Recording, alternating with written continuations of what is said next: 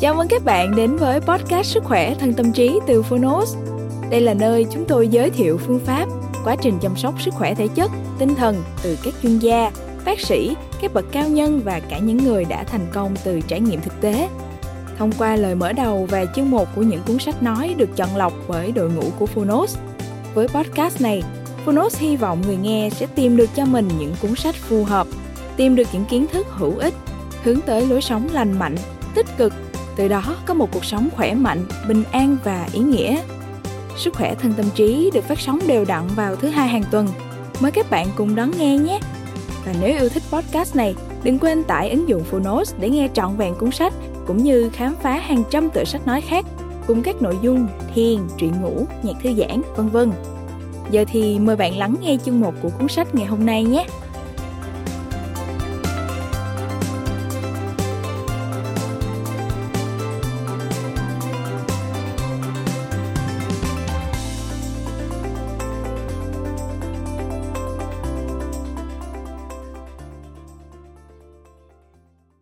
Bạn đang nghe từ Phonos.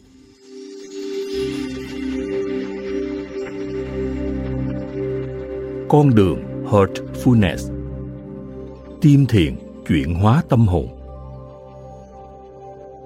Tác giả Kamlesh D. Patel và Joshua Bullock Độc quyền tại Phonos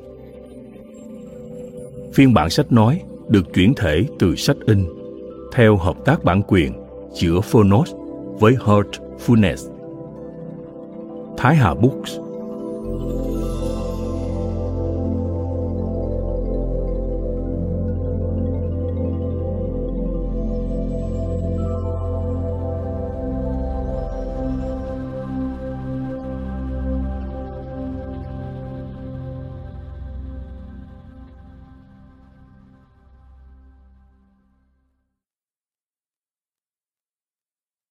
Lời giới thiệu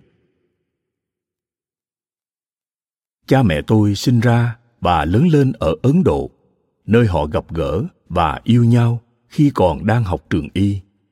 Dù vậy, họ đã mơ về một cuộc sống khác cho bản thân và gia đình tương lai của mình. Và vì thế, sau khi tốt nghiệp trường y, họ đã dũng cảm chuyển đến Mỹ. Tôi được sinh ra vài năm sau đó như một phần của thế hệ đầu tiên của người Ấn theo Hindu giáo lớn lên trên đất Mỹ. Khi cha mẹ tôi chuyển đến Mỹ, họ vẫn là những kiều dân trẻ, nhưng chỉ trong vài năm ngắn ngủi, từ những người mới nhập cư đang vật lộn để bám trụ, họ đã trở thành những bác sĩ trẻ nỗ lực để không chỉ tự đứng vững mà còn hỗ trợ cho con cái, anh chị em và cha mẹ mình. Nhờ đạo đức nghề nghiệp và sự cống hiến phi thường cho gia đình, cuối cùng cha mẹ tôi đã thành công trong sự nghiệp. Và tôi lớn lên như một người thụ hưởng trực tiếp từ giấc mơ mỹ của họ, được hưởng nhiều đặc quyền và tài nguyên mà họ đã làm việc rất nỗ lực để có được. Nhưng ngay cả khi cha mẹ tôi đã đạt được tất cả những tiêu chuẩn truyền thống về sự thành công, thu nhập, địa vị và sự an toàn, họ nhận ra rằng kiếm sống không phải lúc nào cũng đồng nghĩa với tạo dựng cuộc sống thật vậy, tạo dựng cuộc sống, đòi hỏi người ta phải chú trọng vào nghệ thuật sống, dựa trên các mối quan hệ yêu thương, trí tuệ, cảm xúc, cùng với cảm nhận về ý nghĩa và mục đích sống. Theo nhiều cách, cuộc hành trình của cha mẹ tôi phản ánh lý thuyết tháp nhu cầu, nổi tiếng của abraham maslow, rằng chỉ sau khi các nhu cầu sinh học an toàn và cộng đồng được đảm bảo thì người ta mới có thể hướng tới nhu cầu tự thể hiện bản thân. Trên hành trình tâm linh của mình, mẹ tôi đã gặp heartfulness và bắt đầu thực hành nghiêm túc. Bà nhanh chóng trở thành người hướng dẫn heartfulness và phụng sự như một người dẫn thiền trong truyền thống. Bà mời mọi người đến nhà chúng tôi mỗi sáng chủ nhật để thiền và chia sẻ. Giờ đây, sau hơn 30 năm hơn chục thành viên trong gia đình tôi đã thực hành heartfulness đều đặn bà tôi và vợ của em họ tôi cũng trở thành những người hướng dẫn thiền giống mẹ tôi ngày đó mặc dù còn nhỏ tôi vẫn nhớ có một sự thay đổi đáng kể về năng lượng và sự rung động trong ngôi nhà của mình từ khi mẹ tôi bắt đầu dẫn dắt các nhóm Heartfulness ở đấy. Quả thực, ngôi nhà của chúng tôi đã trở thành tổ ấm, những căng thẳng và lo lắng thường ngày của một cuộc sống gia đình đột nhiên giảm hẳn, cũng như được thụ hưởng những thành công về sự nghiệp và tài chính của cha mẹ. Tôi đã trở thành người thụ hưởng những khát vọng và giá trị tâm linh của mẹ mình. Tôi tin rằng việc được nuôi dưỡng trong môi trường đó trực tiếp dẫn đến công việc mang tính học thuật và tâm linh mà tôi làm ngày hôm nay trưởng khoa đời sống tôn giáo tại đại học nam california heartfulness dựa trên thực hành tâm linh cổ xưa của ấn độ về raja yoga nhận ra rằng như mọi sinh linh bản chất của chúng ta vốn thiêng liêng và con đường tự giác ngộ là đi vào bên trong thuộc nội tâm và mang tính hướng nội.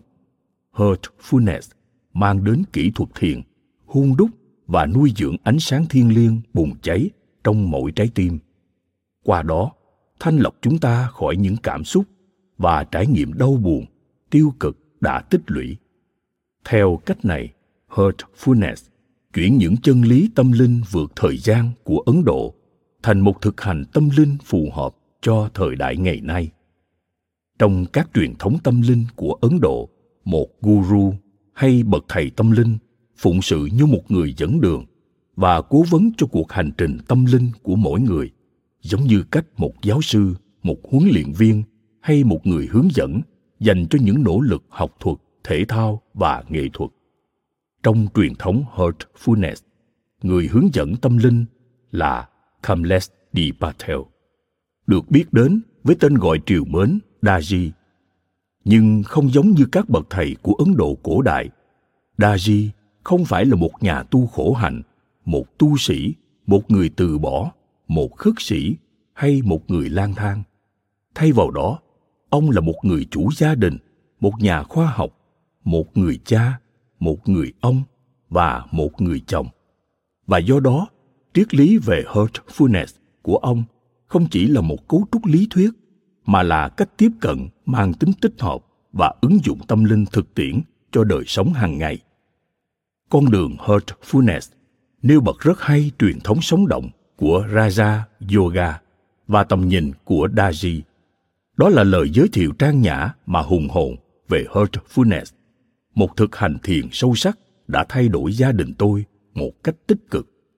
Tôi hy vọng nó cũng mang lại những điều tương tự cho bạn và gia đình. Varun Soni, tiến sĩ, trưởng khoa đời sống tôn giáo, phó trưởng khoa sức khỏe và can thiệp khủng hoảng, Đại học Nam California.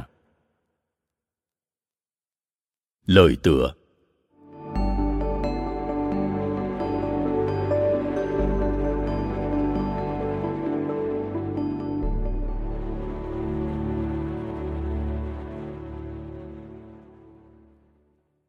chúng ta không bao giờ biết cuộc sống dành cho mình những gì và điều gì sắp xảy ra đó là điều bí ẩn và cũng là vẻ đẹp của cuộc sống. Tôi đã nhận được biết bao phước lành trong suốt sáu thập kỷ sống trên trái đất này. Và một trong những phước lành đó đến vào năm 1976, khi tôi còn là một thanh niên theo học ngành dược tại Ahmedabad, Ấn Độ. Thông qua một người bạn học, tôi tình cờ biết đến thiền Heartfulness và vài tháng sau tôi đã gặp một người thật đặc biệt người mà ngay lập tức đã trở thành vị guru đầu tiên và dẫn dắt tôi trên con đường thực hành. Tên ngài là ramchandra. Chúng tôi gọi ngài là babuji. Tác động của buổi thiền heartfulness đầu tiên đối với tôi sâu sắc đến mức tôi đã tìm thấy hướng đi và điểm tựa rõ ràng cho cuộc đời mình. Nhưng tác động của buổi gặp gỡ với babuji thậm chí còn vượt xa hơn thế. Một thứ gì đó kỳ diệu và tinh tế đến mức không ngòi bút nào tả xiết kể từ đó những vũ trụ và các chiều không gian mở ra nơi thế giới bên trong tôi và đó chỉ là một phần của những gì được biểu lộ trong suốt 40 năm qua. Điều tuyệt vời hơn nữa là rất nhiều phẩm chất hàng ngày đã được tạo nên thông qua thực hành Heartfulness. Tình yêu thương, sự chấp nhận sự khiêm nhường tinh thần phụng sự sự đồng cảm lòng trắc ẩn và một mục đích cao cả hơn để tồn tại. Tất cả bắt đầu bằng việc thực hành thiền đơn giản. Chúng ta không cần làm bất cứ điều gì ngoại trừ việc ngồi yên lặng, nhắm mắt lại và tập trung vào cội nguồn của mọi sự tồn tại bên trong trái tim. Nếu có thể tiếp cận thiền với sự ngạc nhiên và hồn nhiên như trẻ thơ, vũ trụ bên trong sẽ tự nhiên mở ra trước mắt chúng ta. Trong thực hành thiền nơi trái tim chúng ta khám phá, trải nghiệm khía cạnh đơn giản nhất và tinh khiết nhất của sự tồn tại bên trong chính mình, linh hồn của chúng ta. Tất cả những gì thuộc về nó vô cùng tự nhiên. Những thực hành heartfulness trong cuốn sách sẽ nuôi dưỡng tâm hồn chúng ta, dọn sạch cỏ dại và bùn đất đang che khuất linh hồn, giải phóng sự hồn nhiên và ngạc nhiên như trẻ thơ bên trong. Nhờ đó làm cho cuộc sống thực sự có ý nghĩa. Đồng thời, chúng ta đang phải sống trong một thế giới đầy áp lực của lối sống đô thị, tiền lương và các khoản thế chấp, sự nghiệp và các mối quan hệ. Thực hành heartfulness giúp chúng ta đơn giản hóa cách phản ứng đối với mọi việc, định hướng cuộc sống hàng ngày theo cách phong phú và trọn vẹn. Nếu bạn biết có một phương pháp thực tiễn để vượt lên khổ đau bay lên với cả một bầu trời hy vọng và mãn nguyện. Bạn có quan tâm không? Đó chính xác là những gì heartfulness trao tặng. Không phải bằng cách loại bỏ hay ngăn chặn các vấn đề, mà bằng cách chuyển hóa ta từ trong ra ngoài, để ta có thể chiêm ngưỡng thế giới theo cách nhìn mới, không bị che lấp bởi các lớp vỏ bọc do những hạn chế của bản thân. Trên con đường heartfulness chúng ta khám phá và mở rộng tâm thức, và thậm chí vượt lên tâm thức để khám phá tiềm năng thực sự. Tôi hy vọng bạn thích cuốn sách và có được lợi ích từ những gì tôi học được trên cuộc hành trình này. Kamlesh Dipatel Patel Tháng 6 năm 2018 Giới thiệu.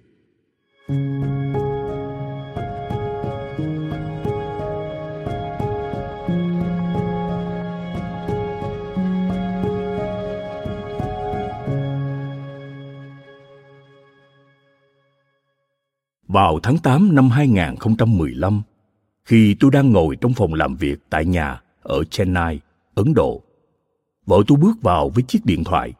Cô ấy cười và nói, đó là cuộc gọi của Kamlesh từ châu Âu. Có vẻ như cô con gái 2 tuổi của chúng tôi đã trả lời điện thoại và nói chuyện với ông một lúc trước khi vợ tôi nhận ra. Khi tôi nhấc điện thoại, ông nói, Tôi muốn anh viết một cuốn sách về thiền. Tôi đồng ý ngay lập tức, nhưng cũng có chút băn khoăn. Bởi vì Kamles đã thiền hơn 40 năm và là người hướng dẫn tâm linh cho những người tìm kiếm trên khắp thế giới. Tôi thấy ông dư sức viết một cuốn sách về chủ đề này. Khi chúng tôi gặp nhau vài tuần sau đó, tôi nói, có lẽ ông nên viết cuốn sách này thay vì là tôi. Ông cười, chúng ta sẽ cùng viết. Trong vòng hai năm, chúng tôi đã có những cuộc thảo luận về các chủ đề ở nhiều nơi tại Ấn Độ và Mỹ. Con đường Heartfulness ghi lại những buổi trò chuyện này. Khoảng 20 năm trước, sự say mê sách đã thôi thúc sự yêu thích của tôi đối với thiền. Khi còn là một thiếu niên, tôi bị cuốn hút với chủ đề tâm linh. Tôi tin rằng nếu tìm kiếm đủ lâu trong bộ sưu tập sách khổng lồ của cha mẹ, tôi sẽ tìm thấy vài tài liệu bí ẩn và bí truyền. Để rồi từ những trang sách đó, tất cả những bí mật vĩ đại của vũ trụ sẽ mở ra trước mắt tôi. Đầu tiên tôi bắt gặp đạo đức kinh, tác phẩm của nhà hiền triết xuất chúng lão tử. Nó mê hoặc tôi bởi sự đơn giản mà uyên thâm và thổi bùng lên ngọn lửa khao khát tâm linh trong trái tim tôi. Điều này dẫn tôi đến những cuốn sách khác. Tôi đọc sách về đạo phật, đạo lão, đạo hồi đạo Thiên Chúa và những đạo khác. Tôi đọc Aristotle và Augustine, Emerson và Epicurus. Dần dần tôi nhận ra rằng qua tất cả những gì đã đọc, tôi chỉ biết về những trải nghiệm và quan niệm của người khác. Còn của chính tôi thì sao? Về điểm này, tất cả những hiểu biết của tôi đều là trừu tượng. tôi trở nên quen thuộc với nhiều khái niệm tâm linh nhưng chỉ mang tính sách vở tôi đã gặp nhiều thuật ngữ, giác, enlightenment, ngộ, satori, định, samadhi, khai sáng, illumination. Tôi cần tự mình tìm ra những khái niệm này có ý nghĩa gì, và tôi biết điều đó đòi hỏi một cách tiếp cận thực tiễn. Tôi nhanh chóng lao vào nhiều thực hành khác nhau. Tôi tham gia các lớp thiền, yoga, võ thuật. Một lần, tôi gặp một thiền sư nổi tiếng khi ông nhìn tôi tôi chỉ kịp lắp bắp. Tôi chưa từng gặp một vị thầy nào trước đây. Ông trả lời, rồi anh sẽ gặp. Kể từ đó, tôi thiền hàng ngày. Dù vậy, tôi không cảm thấy hài lòng về thực hành của mình. Đó là một cuộc vật lộn thực sự, một công việc khó khăn và tẻ nhạt. Sau vài năm tìm kiếm, nhiệt huyết trong tôi bắt đầu nguội dần. Cuối cùng, tôi từ bỏ công cuộc tìm kiếm trở về tay trắng với một vài mảnh mộng. Tháng 8 năm 2002, tôi gặp một người lạ khi đang đứng bên ngoài một cửa hàng địa phương. Trong cuộc trò chuyện, tôi được biết chị ấy đang thực hành một phương pháp thiền gọi là Sahaj Marg. Tiếng Hindu có nghĩa là con đường tự nhiên. Sau này có tên là Heartfulness. Chị ấy nói như thể thực hành Heartfulness đã thực sự làm thay đổi cuộc đời chị. Mặc dù tò mò về phương pháp thiền mới này, tôi vẫn có chút nghi ngại. Cho đến lúc đó, tôi đã trở nên miễn nhiễm với những lời tuyên bố về thiền. Trải nghiệm của tôi về thiền không giống như thế. Tôi đã nghĩ có lẽ thiền không dành cho mình. Hơn nữa, tôi không tin rằng một con đường thực sự có thể được tìm thấy dễ dàng như vậy. Tôi cho rằng để tìm được một vị thầy thực sự có thể phải bộ hành lên đỉnh Himalaya hoặc đi đến những vùng xa xôi hẻo lánh. Liệu có thể tìm được điều gì đáng tin cậy khi chỉ tình cờ gặp trên đường? Nhưng có điều gì đó trong tôi thôi thúc. Điều đó là có thể. Và rồi, vào một buổi sáng tháng 9 đầy nắng, mẹ gọi điện cho tôi, bà khóc. Em gái tôi vừa bị tai nạn xe hơi. Con bé bị hôn mê và đang trên đường tới bệnh viện không ai biết liệu con bé sẽ sống hay chết và tôi thì lại đang ở phía bên kia đất nước tôi không thể làm được gì tới nửa đêm em gái tôi ra đi ở tuổi 16. Đó là những thời khắc mà con người có khuynh hướng tìm kiếm ý nghĩa của cuộc sống, tâm linh và hy vọng. Tôi đã làm như vậy và trở về tay trắng. Dù thế, tôi đã đặt một cuộc hẹn với người hướng dẫn Heartfulness tên là Brian Jones. Brian là một họa sĩ chuyên nghiệp. Chúng tôi gặp nhau ở xưởng vẽ của anh ấy, nơi trưng bày những bức họa ở các giai đoạn hoàn thiện khác nhau. Lúc uống cà phê, tôi rất ấn tượng khi biết rằng tất cả những người hướng dẫn Heartfulness đều là tình nguyện viên. Không ai trong số họ nhận bất kỳ khoản thù lao nào cho công việc này. Sau đó, Brian mời tôi sang phòng bên để thiền. Anh ấy gọi nó là sitting. Anh ấy ra hiệu cho tôi ngồi xuống một cái ghế và ngồi đối diện với tôi. Anh ấy giải thích làm sao để thiền nơi trái tim và nói rằng vai trò của mình chỉ đơn giản là thiền cùng tôi. Điều đó sẽ giúp việc thiền của tôi được dễ dàng hơn. Rồi anh ấy đề nghị tôi nhắm mắt lại và nói, bắt đầu. Thật khó giải thích điều gì xảy ra lúc đó. Phải đến mãi sau này tôi mới hiểu rằng mình đã trải nghiệm một thoáng samadhi, một trạng thái an tĩnh nội tâm sâu sắc. Ở đó, bạn trôi vượt lên chính mình, vượt lên bây giờ và ở đây, vượt lên tất cả. Khi anh ấy kết thúc buổi thiền bằng cách nói, kết thúc. Tôi cảm thấy như thể mình vừa bị kéo về từ vô tận. Chúng tôi ngồi yên lặng trong sự tĩnh tại của trạng thái sau khi thiền thưởng thức vẻ đẹp từ tốn của nó. Trong giây phút ấy, tôi biết mình đã trải nghiệm thứ gì đó, có một không hai, thứ mà tôi đã khao khát suốt cả cuộc đời. Tôi không biết thứ đó là gì, nhưng lần đầu tiên trong đời, trái tim tôi hân hoan và an bình tuyệt đối. Sau đó, tôi biết trải nghiệm này được mang lại bởi một thứ gọi là dòng truyền nguyên khí. Heartfulness là cách tiếp cận tích hợp gồm ba thực hành cốt lõi, thiền, thanh lọc và cầu nguyện.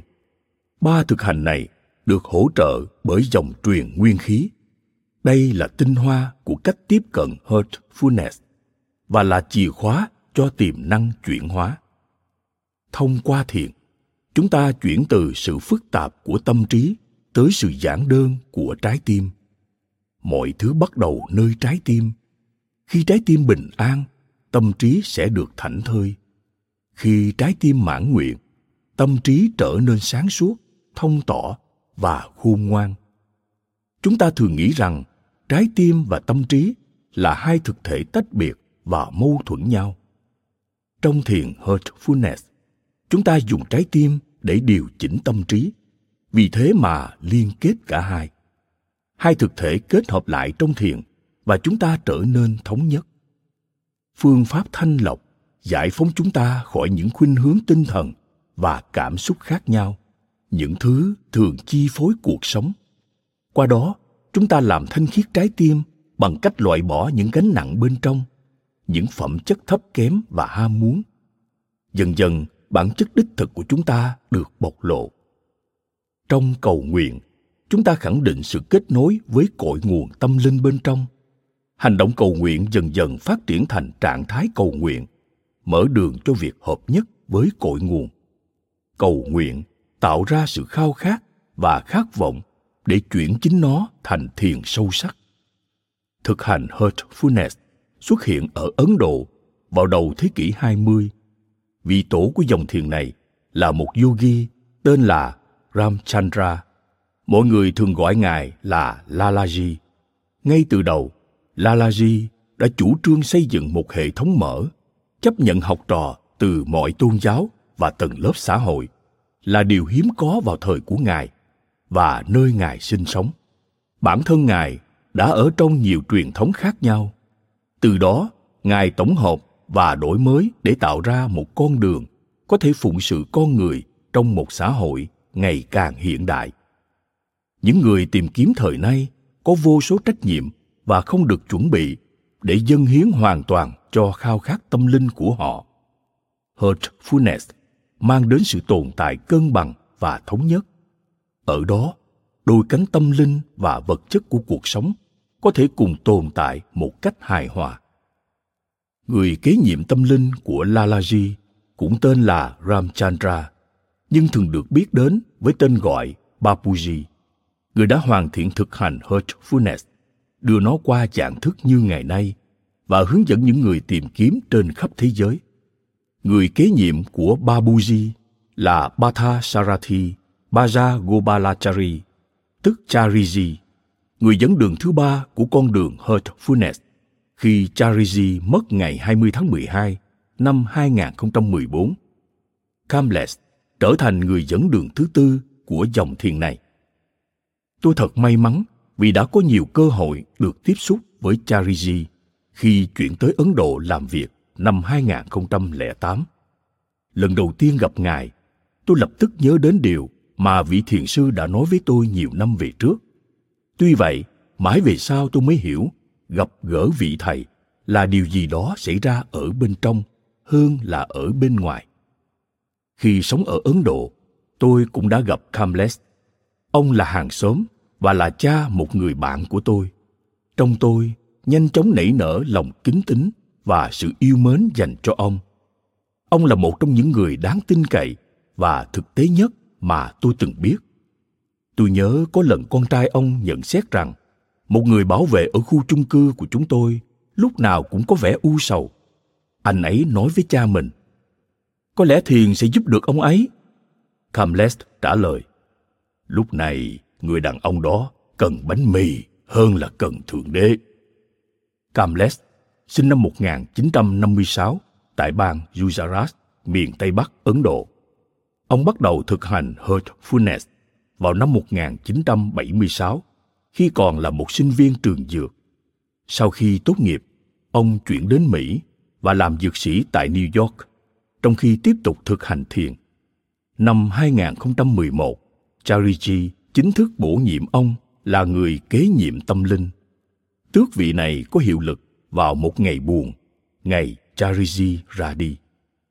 Kể từ đó, Kamlest hoàn toàn dâng hiến bản thân cho những phận sự tâm linh, bao gồm việc dẫn dắt các hoạt động của Viện Heartfulness và hỗ trợ không ngừng cho những người tìm kiếm từ mọi nơi trên thế giới.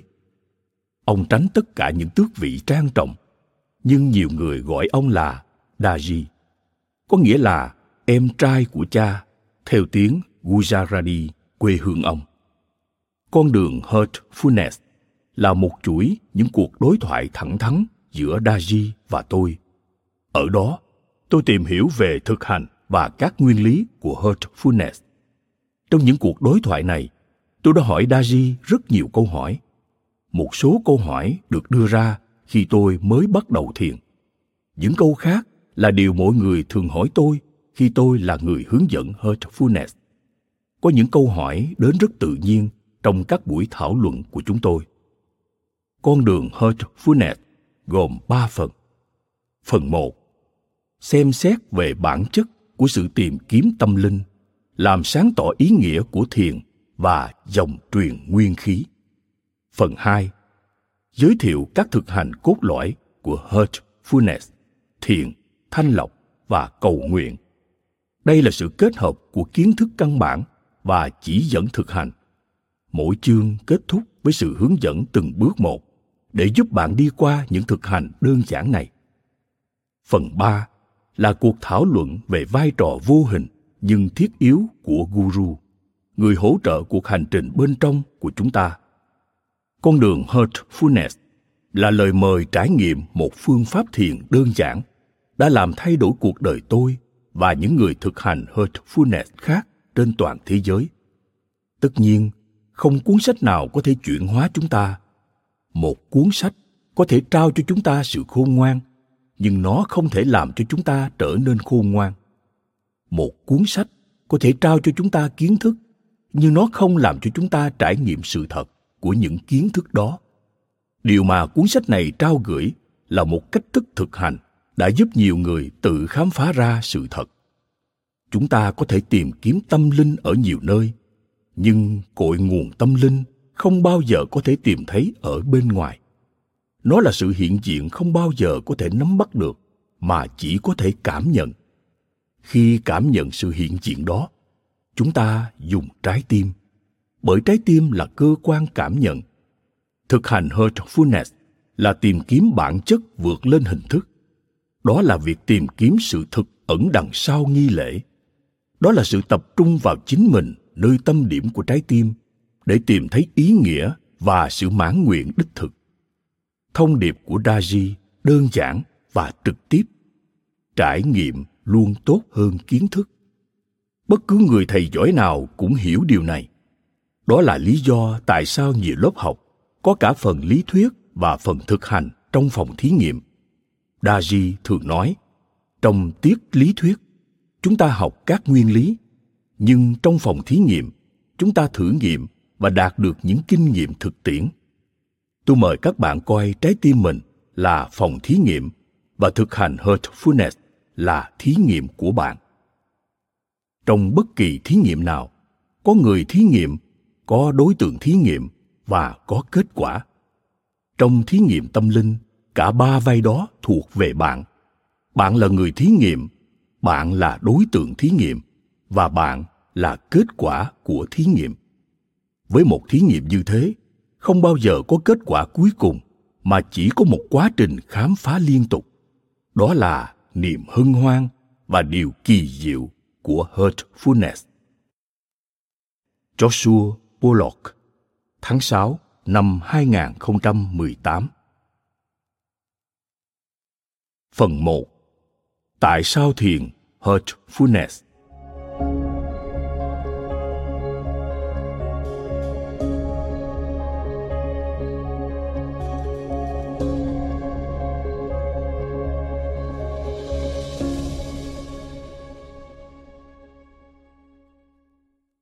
hành trình tìm kiếm.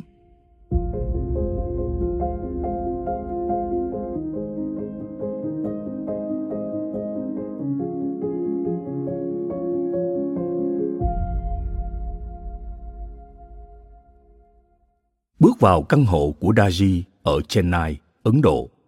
Tôi thấy ông đang thư giãn trên chiếc xích đu trong phòng. Khi tôi bước lại gần, một nụ cười ấm áp nở ra trên khuôn mặt ông. Anh có khỏe không, người anh em? Ông hỏi và bắt tay tôi. Tôi ngồi xuống đối diện với ông. Một người thân của ông bước ra từ phòng bên và mời tôi dùng trà. Daji ngăn lại.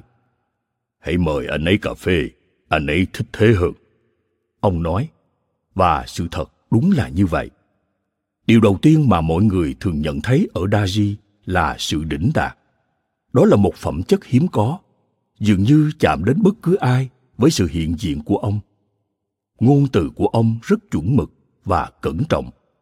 Thông thường ông chỉ nói những điều cần thiết để truyền đạt bản chất trần trụi của vấn đề. Sau đó, tự người nghe phải khám phá xa hơn và mở rộng ý tưởng. Buổi trò chuyện của ông thường ngắt quãng bằng những khoảng lặng. Trong những khoảng ấy, người ta có thể hiểu ra rất nhiều điều. Những điều mà thậm chí còn quan trọng hơn những lời dạy của ông. Trong tình huống này, người hỏi thường có khuynh hướng trở nên hài lòng bên trong và quên hết những câu hỏi của họ. Là người phỏng vấn Daji, đây chính là điều làm tôi lo lắng. Thế nhưng, thay vào đó, tôi nhận thấy một động lực mới xuất hiện giữa chúng tôi. Cuộc đối thoại của chúng tôi đã diễn ra trơn tru. Ông trả lời mọi câu hỏi của tôi rất nhiệt tình và vô cùng sâu sắc. đa di nói, Vậy là anh đến đây với những câu hỏi. Tôi hỏi, Vâng, nhưng tôi sẽ bắt đầu với một câu hỏi thôi. Tại sao lại thiền? Tại sao không? Ông trả lời với một tiếng cười khúc khích. Lý do của mỗi người sẽ khác nhau. Trong cuộc sống, các mục tiêu có khuynh hướng tương ứng với những nhu cầu và sở thích cá nhân của chúng ta. Chẳng hạn một người đến phòng tập gym để giảm cân, một người khác vì muốn có cơ bụng sáu múi. Thế nhưng cả hai đều đến phòng tập. Khi tương tác với những người thực hành thiền trên khắp thế giới, tôi đã quan sát thấy một kiểu mẫu chung.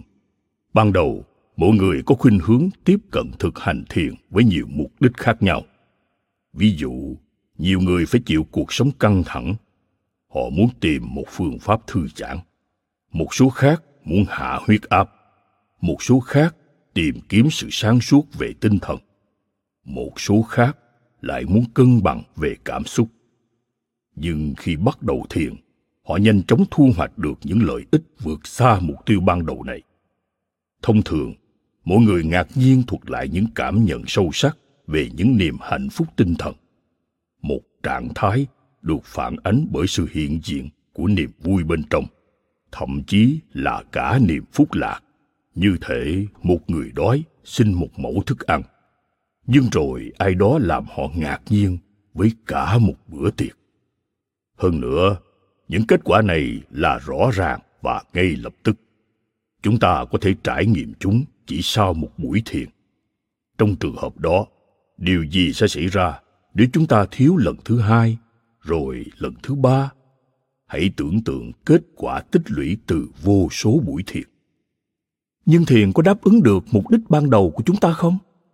Nó đáp ứng chúng mà không nhắm riêng vào chúng thiền giúp bình ổn trạng thái bên trong anh một cách đơn giản bất kể trạng thái đó là gì một người bị căng thẳng có thể thiền và nói thiền giúp ta thư giãn. Một người bị rối loạn cảm xúc có thể thiền và nói, thiền giúp ta làm dịu cảm xúc. Một người nóng tính và cay nghiệt có thể thiền và nói, thiền giúp mở lòng và khiến ta yêu thương. Những câu trả lời khác nhau như vậy có thể làm chúng ta bối rối và tự hỏi, thực sự thì thiền thực hiện điều gì? Vậy thì nó thực hiện điều gì?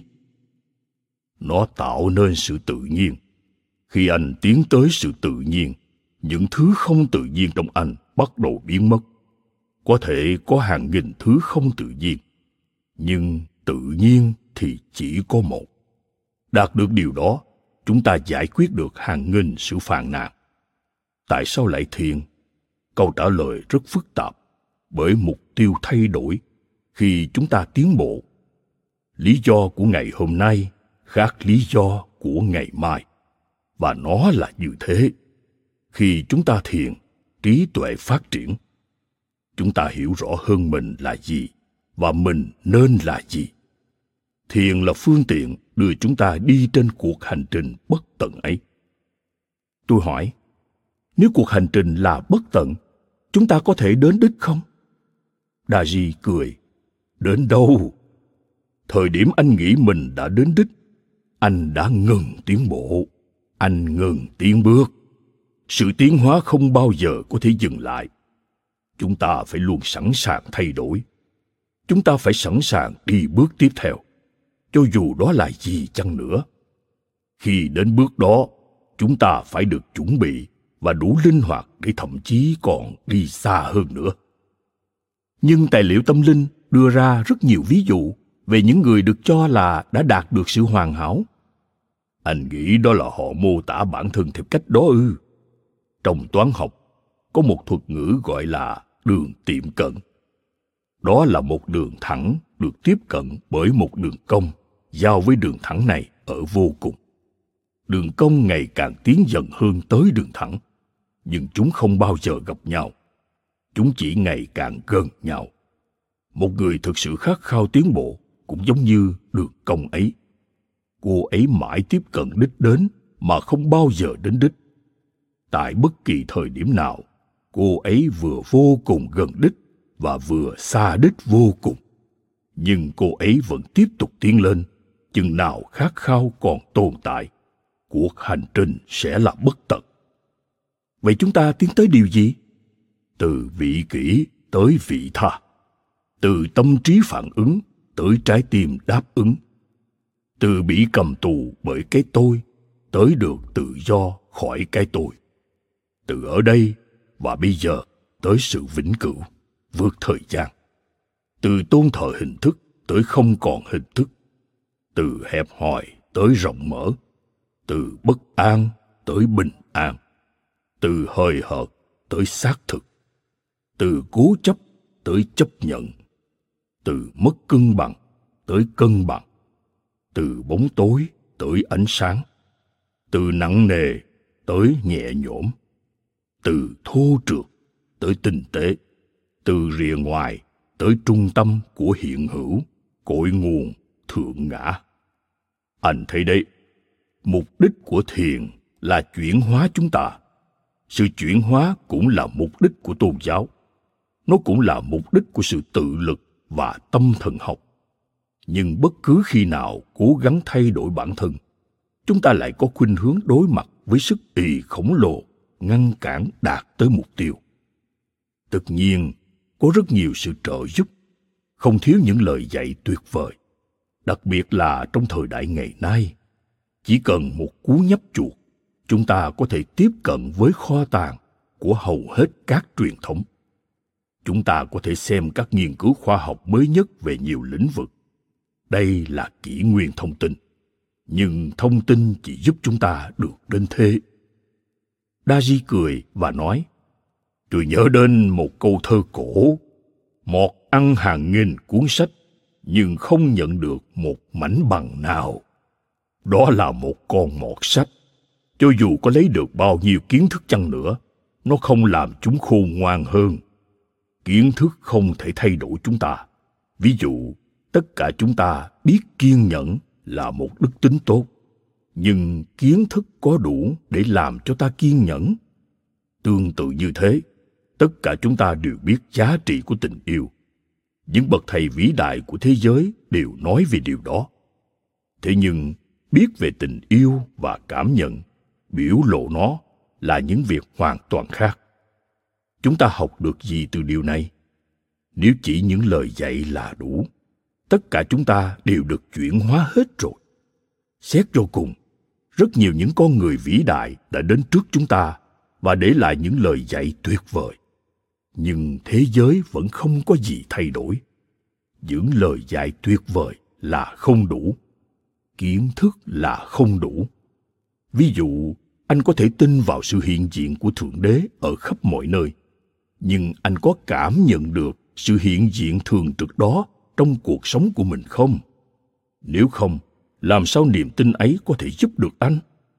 Nó có thể mang đến cho anh sự an ủi, nhưng cảm thấy được an ủi bởi niềm tin không thể thay thế trải nghiệm về sự thật đằng sau nó. Ngay sau đó, có người bước vào phòng và mời chúng tôi ra ăn trưa. Daji nói, đi ăn nào chúng tôi ngồi ở bàn, nhưng nhận thấy đồ ăn chưa sẵn sàng. Rõ ràng là có sự nhầm lẫn. Daji cười và nói, thế đó, đây chính là điều tôi đang nói đến. Anh không thể thỏa mãn cơn đói của một người bằng lời hứa về thức ăn. Chỉ có niềm tin thôi thì không thể thỏa mãn một trái tim khao khát. Một lát sau, bữa trưa được dọn ra. Chúng tôi ăn trong im lặng. Sau đó, daji nói thông qua thiền, chúng ta đi vào bên trong và kết nối với thứ gì đó cao hơn. Bởi thế, chúng ta có thể tìm thấy nó ở bất cứ nơi đâu. Chúng ta không cần phải hành hương, chúng ta không cần phải thay đổi trang phục, thói quen hay tên gọi. Chúng ta không cần phải làm gì ngoại trừ việc nhắm mắt và ngồi yên lặng trong thiền. Đó là cách để chúng ta có được trải nghiệm tâm linh đích thực trải nghiệm là thứ phân biệt tâm linh với tôn giáo. Niềm tin mà không có trải nghiệm thì rỗng tuếch nó quá trừu tượng. Trong đời sống vật chất, hầu hết mọi người hiểu điều này. Ví dụ, các lớp khoa học đều có tiết lý thuyết và tiết thực hành trong phòng thí nghiệm. Trong tiết lý thuyết, anh tìm hiểu các nguyên lý, nhưng trong phòng thí nghiệm, anh thấy chúng qua hoạt động. Anh trở nên thực sự quen thuộc với chúng kiến thức của anh được hỗ trợ bởi trải nghiệm trực tiếp. Thế nhưng trong lĩnh vực tâm linh, con người có khuynh hướng bảo thủ hơn. Họ không thấy thoải mái với hiểu biết trực tiếp mà dựa vào những lời dạy của người khác. Dù vậy, sẽ đến lúc trái tim đòi hỏi sự trải nghiệm cá nhân. Kiến thức không thể thỏa mãn đòi hỏi đó. Niềm tin không thể thỏa mãn nó. Bởi vậy, họ bắt tay vào tìm kiếm tâm linh xin đừng nhầm lẫn rằng đây là lời chỉ trích đối với niềm tin tôn giáo. Tôn giáo là nền tảng, nhưng nền tảng là gì? Dù sao chăng nữa, chúng ta phải xây dựng dựa trên nó. Một lời dạy tôn giáo có thể đúng, nhưng nó có rất ít ý nghĩa, trừ khi anh tự nhận ra sự thật đó. Anh thấy đấy, một lời dạy đúng là chưa đủ. Nó phải đúng với anh. Chân lý phải được hiện thực hóa và thiền là phương tiện. Khi chúng ta thiếu trải nghiệm thực tiễn, những tôn giáo khác nhau dường như nói những thứ tiếng khác nhau. Khi đó, chúng ta chỉ thấy đạo thiên chúa, đạo phật, đạo ấn, đạo hồi và rất nhiều đạo khác. Với nỗ lực lấp đầy những khoảng trống ấy, chúng ta có thể cố gắng tìm hiểu về mỗi tôn giáo. Thế nhưng những kiến thức đó có thể khiến cho sự khác nhau thậm chí còn nhiều hơn. Chúng ta đã thấy những người theo đạo thiên chúa tìm kiếm thiên đường, những người theo đạo phật nỗ lực vì nirvana, những người theo đạo ấn theo đuổi sự giải thoát và trạng thái tôi là brahman, aham brahmasmi, và người theo đạo hồi theo đuổi cái chết của cái chết, phana e phana và sự sống của sự sống, ba qua e ba qua chúng ta nghĩ rằng chắc họ không thể nói về cùng một sự thật. Nếu một điều đúng, những điều còn lại phải sai. Lúc này chúng ta tranh luận. Chúng ta tranh luận thượng đế nào là thượng đế đích thực, triết lý nào là triết lý đích thực. Chúng ta tranh luận về sự hợp pháp của những người sáng lập. Một số người cảm thấy chán nản và trở thành những người vô thần họ nghĩ rằng tất cả các tôn giáo đều sai thế nhưng khi anh thiền và thực sự trải nghiệm một số trạng thái này, anh nhận ra tất cả chúng đều như nhau. Anh không còn lại trừ nữa. Anh không còn cả quyết chỉ có truyền thống của anh là đúng nữa. Thay vào đó, anh trở nên dung nhập và chấp nhận tất cả mọi góc nhìn. Còn có điều gì để tranh luận? Bởi vậy, tôi luôn đề nghị rằng, bất kể truyền thống của anh là gì, hãy giữ nó nhưng hãy kết hợp với thiền. Thiền sẽ giúp anh đi sâu hơn và khám phá ra bản chất của truyền thống đó. Khi đó, anh sẽ thấy tất cả các tôn giáo đều có một bản chất như nhau. Giống như một câu nói nổi tiếng trong kinh veda, sự thật chỉ có một, người ta nói về nó theo nhiều cách. Sau đó, daji nói theo hướng ngược lại, vốn là nét đặc trưng của ông. Thế nhưng dù trải nghiệm về thiền có thuyết phục đến đâu, không phải lúc nào chúng cũng thành công trong việc chuyển hóa chúng ta. Trải nghiệm của chúng ta có thể sâu sắc, chúng có thể rất thú vị. Nhưng trải nghiệm cá nhân hiếm khi biến thành sự chuyển hóa cá nhân. Liệu trạng thái say mê có tự động làm cho chúng ta tử tế? Liệu sự ngây ngất có làm cho chúng ta yêu thương? Ông lắc đầu. Tôi hỏi, khi đó giá trị của trải nghiệm là gì? Ông mỉm cười.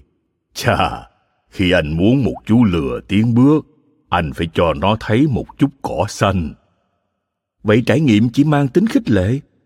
Nếu chúng ta không có những trải nghiệm nhận thức được khi thiền, tôi không nghĩ sẽ còn ai thiền nữa. Thiền chuyển hóa chúng ta, nhưng chúng ta cần có một lý do để tiếp tục thiền. Nhưng tôi nghĩ trải nghiệm làm được nhiều hơn là chỉ khích lệ chúng ta tiếp tục chúng cũng dạy chúng ta điều gì đó chứ? Daji vặn lại. Đúng vậy, nhưng điều đó không có nghĩa là chúng ta học được từ những trải nghiệm. Nhưng qua thiền, chúng ta có thể thay đổi.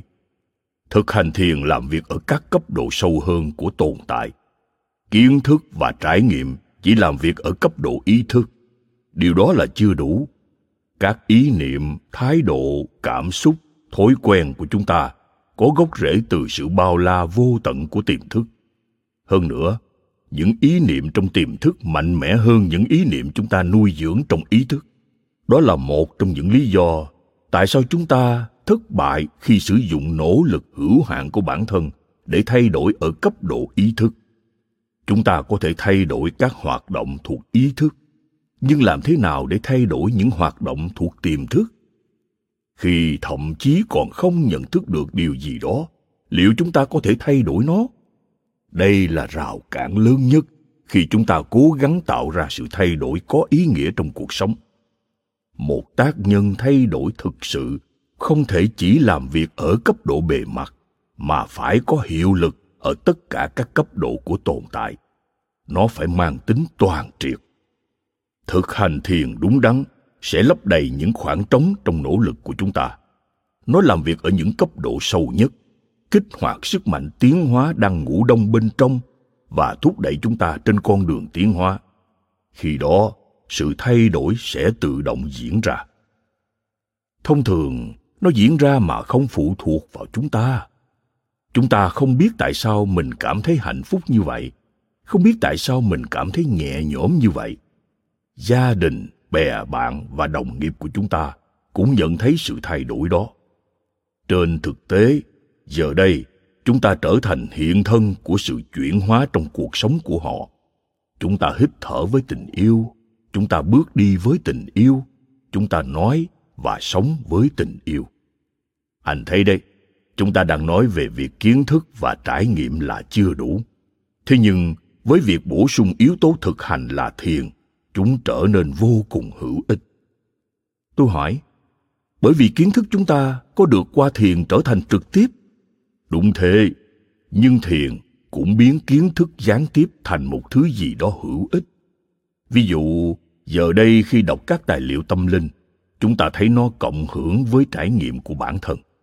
Nó cũng làm sáng tỏ trải nghiệm của chúng ta. Vì thế, nó có thể đưa chúng ta tới cấp độ hiểu biết cao hơn với thực hành, chúng ta cũng bắt đầu học hỏi từ trải nghiệm bản thân. Trước đây, chúng ta chống lại sự thay đổi một cách vô thức và các trải nghiệm bị bỏ phí. Nhưng theo thời gian, thực hành thiền quét sạch sự kháng cự bên trong, giống như một chú ngựa cất bước khi nhìn thấy bóng của chiếc roi. Tất cả những gì chúng ta cần lúc này là một chút trải nghiệm. Điều đó là đủ để kích hoạt sự thay đổi bên trong chúng ta giống như một vật thể ngoài vũ trụ. Nơi anh chỉ cần cho nó một cái chậm nhẹ, nó sẽ chuyển động không ngừng, không có sự kháng cự. Giờ đây, trải nghiệm của chúng ta tạo hiệu quả tương tự. Chúng chỉ cần chạm nhẹ vào anh và anh trở nên cao cả. Thực sự thì những trải nghiệm đang cố gắng nói với chúng ta điều gì? Chúng phản ánh trạng thái bên trong chúng ta. Ví dụ khi tức giận tôi có một trải nghiệm tiêu cực. Sự tức giận đó ngăn tôi có được những trải nghiệm mà tôi muốn có. Khi tôi đố kỵ, đó cũng là một trải nghiệm tiêu cực khác. Nhưng khi tôi yêu thương và rộng lượng, đó là một trải nghiệm đẹp. Tính mãnh liệt của vẻ đẹp đó phụ thuộc vào mức độ yêu thương và rộng lượng của tôi. Vậy thì trải nghiệm chỉ cho chúng ta hướng đi. Đúng vậy, chúng là kim chỉ nam khi tôi như thế này, trải nghiệm của tôi như thế kia. Khi tôi như thế kia, trải nghiệm của tôi như thế này. Từ sự kết hợp hiểu biết này với những thực hành thiền nhất định, tôi có khả năng thay đổi. Vậy thực sự thì vai trò của trải nghiệm lúc này không có mấy thay đổi so với trước khi chúng ta thiền. Nó vẫn là một chút cỏ xanh bày ra trước mắt chú lừa, vì vai trò của nó là để khích lệ chúng ta đi theo một hướng nhất định. Daji trả lời, đúng thế. Nhưng giờ đây, trải nghiệm trở nên hiệu quả bởi chúng ta đã loại bỏ được sức ì của chú lừa. Sự kháng cự bên trong chúng ta. Đúng vậy. Và đến một lúc nào đó, cả chú lừa cũng không còn nữa. Anh thấy đấy cuối cùng tôi nhận ra điều duy nhất ảnh hưởng đến tất cả những trải nghiệm của tôi tôi xử lý cái tôi của mình. Tôi càng ích kỷ, trải nghiệm của tôi càng tồi tệ. Tôi càng khiêm tốn và tầm thường, trải nghiệm của tôi càng tuyệt vời. Đó là một công thức đơn giản.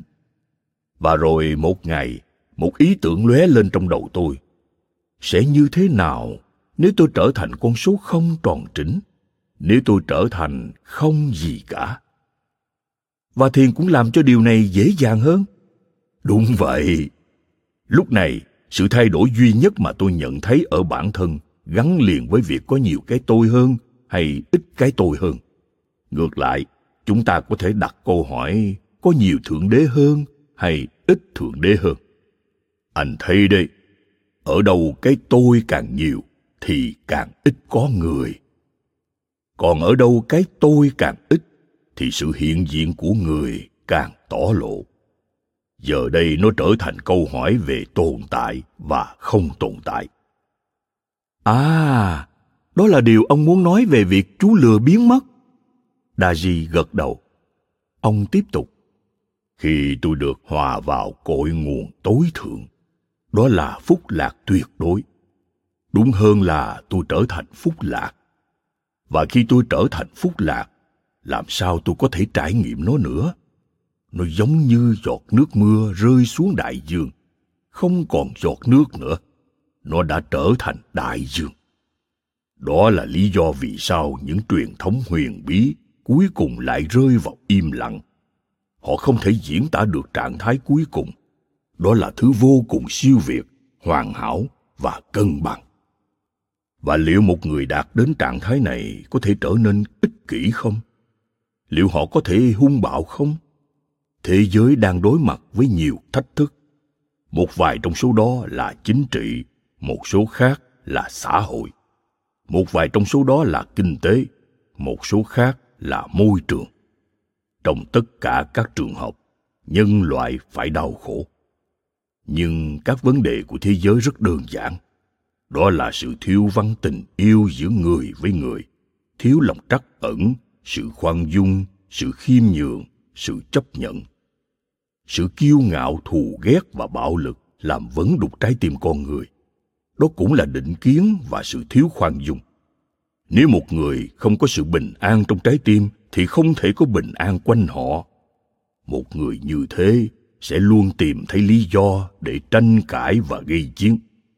Chỉ khi trái tim của một người bình an thì những phản ứng của họ mới ôn hòa làm thế nào để giải quyết vấn đề thù hận? Có giải pháp chính trị nào không? Tình yêu và sự chấp nhận có thể được luật hóa và áp đặt được không? Có luật nào có thể chuyển hóa được trái tim con người không? Trái tim chỉ thay đổi khi nó quyết định thay đổi, và đó là sự lựa chọn cá nhân mà mỗi người phải đưa ra cho chính mình. Chúng ta không thể áp đặt nó lên người khác.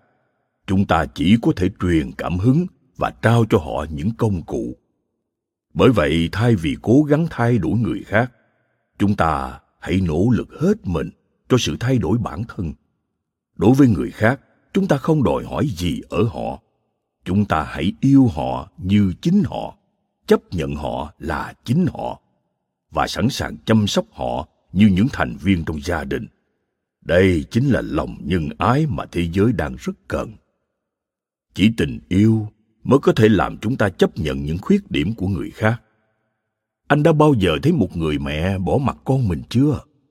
Thậm chí, nếu con cô ấy luôn cư xử không đúng mực, bị đuổi khỏi trường hay tệ hơn nữa, thì cô ấy vẫn ở bên con, ngay cả khi những người khác đều chán ngay. Đó là bởi tình yêu của người mẹ. Nơi nào có tình yêu, nơi đó có sự chấp nhận. Nơi nào có tình yêu nơi đó có sự tha thứ. Nơi nào có tình yêu, nơi đó có lòng trắc ẩn. Tình yêu là nền tảng của tất cả những phẩm chất cao quý. Bởi vậy khi có tình yêu, anh có cần bất cứ phẩm chất nào khác không? Khi tình yêu hiện diện, sự chấp nhận, sự tha thứ và lòng trắc ẩn tất cả đều trở nên dư thừa. Chỉ tình yêu thôi là đủ. Không cần bất cứ phẩm chất nào khác chúng ta đều biết điều này những bậc vĩ đại trong quá khứ và hiện tại đều nói đến điều này nhưng nếu những lời dạy đã là đủ chẳng phải chúng ta đã được chuyển hóa hết rồi sao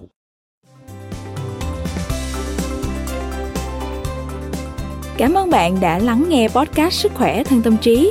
Podcast này được sản xuất bởi Phonos, ứng dụng sách nói có bản quyền và âm thanh số dành cho người Việt.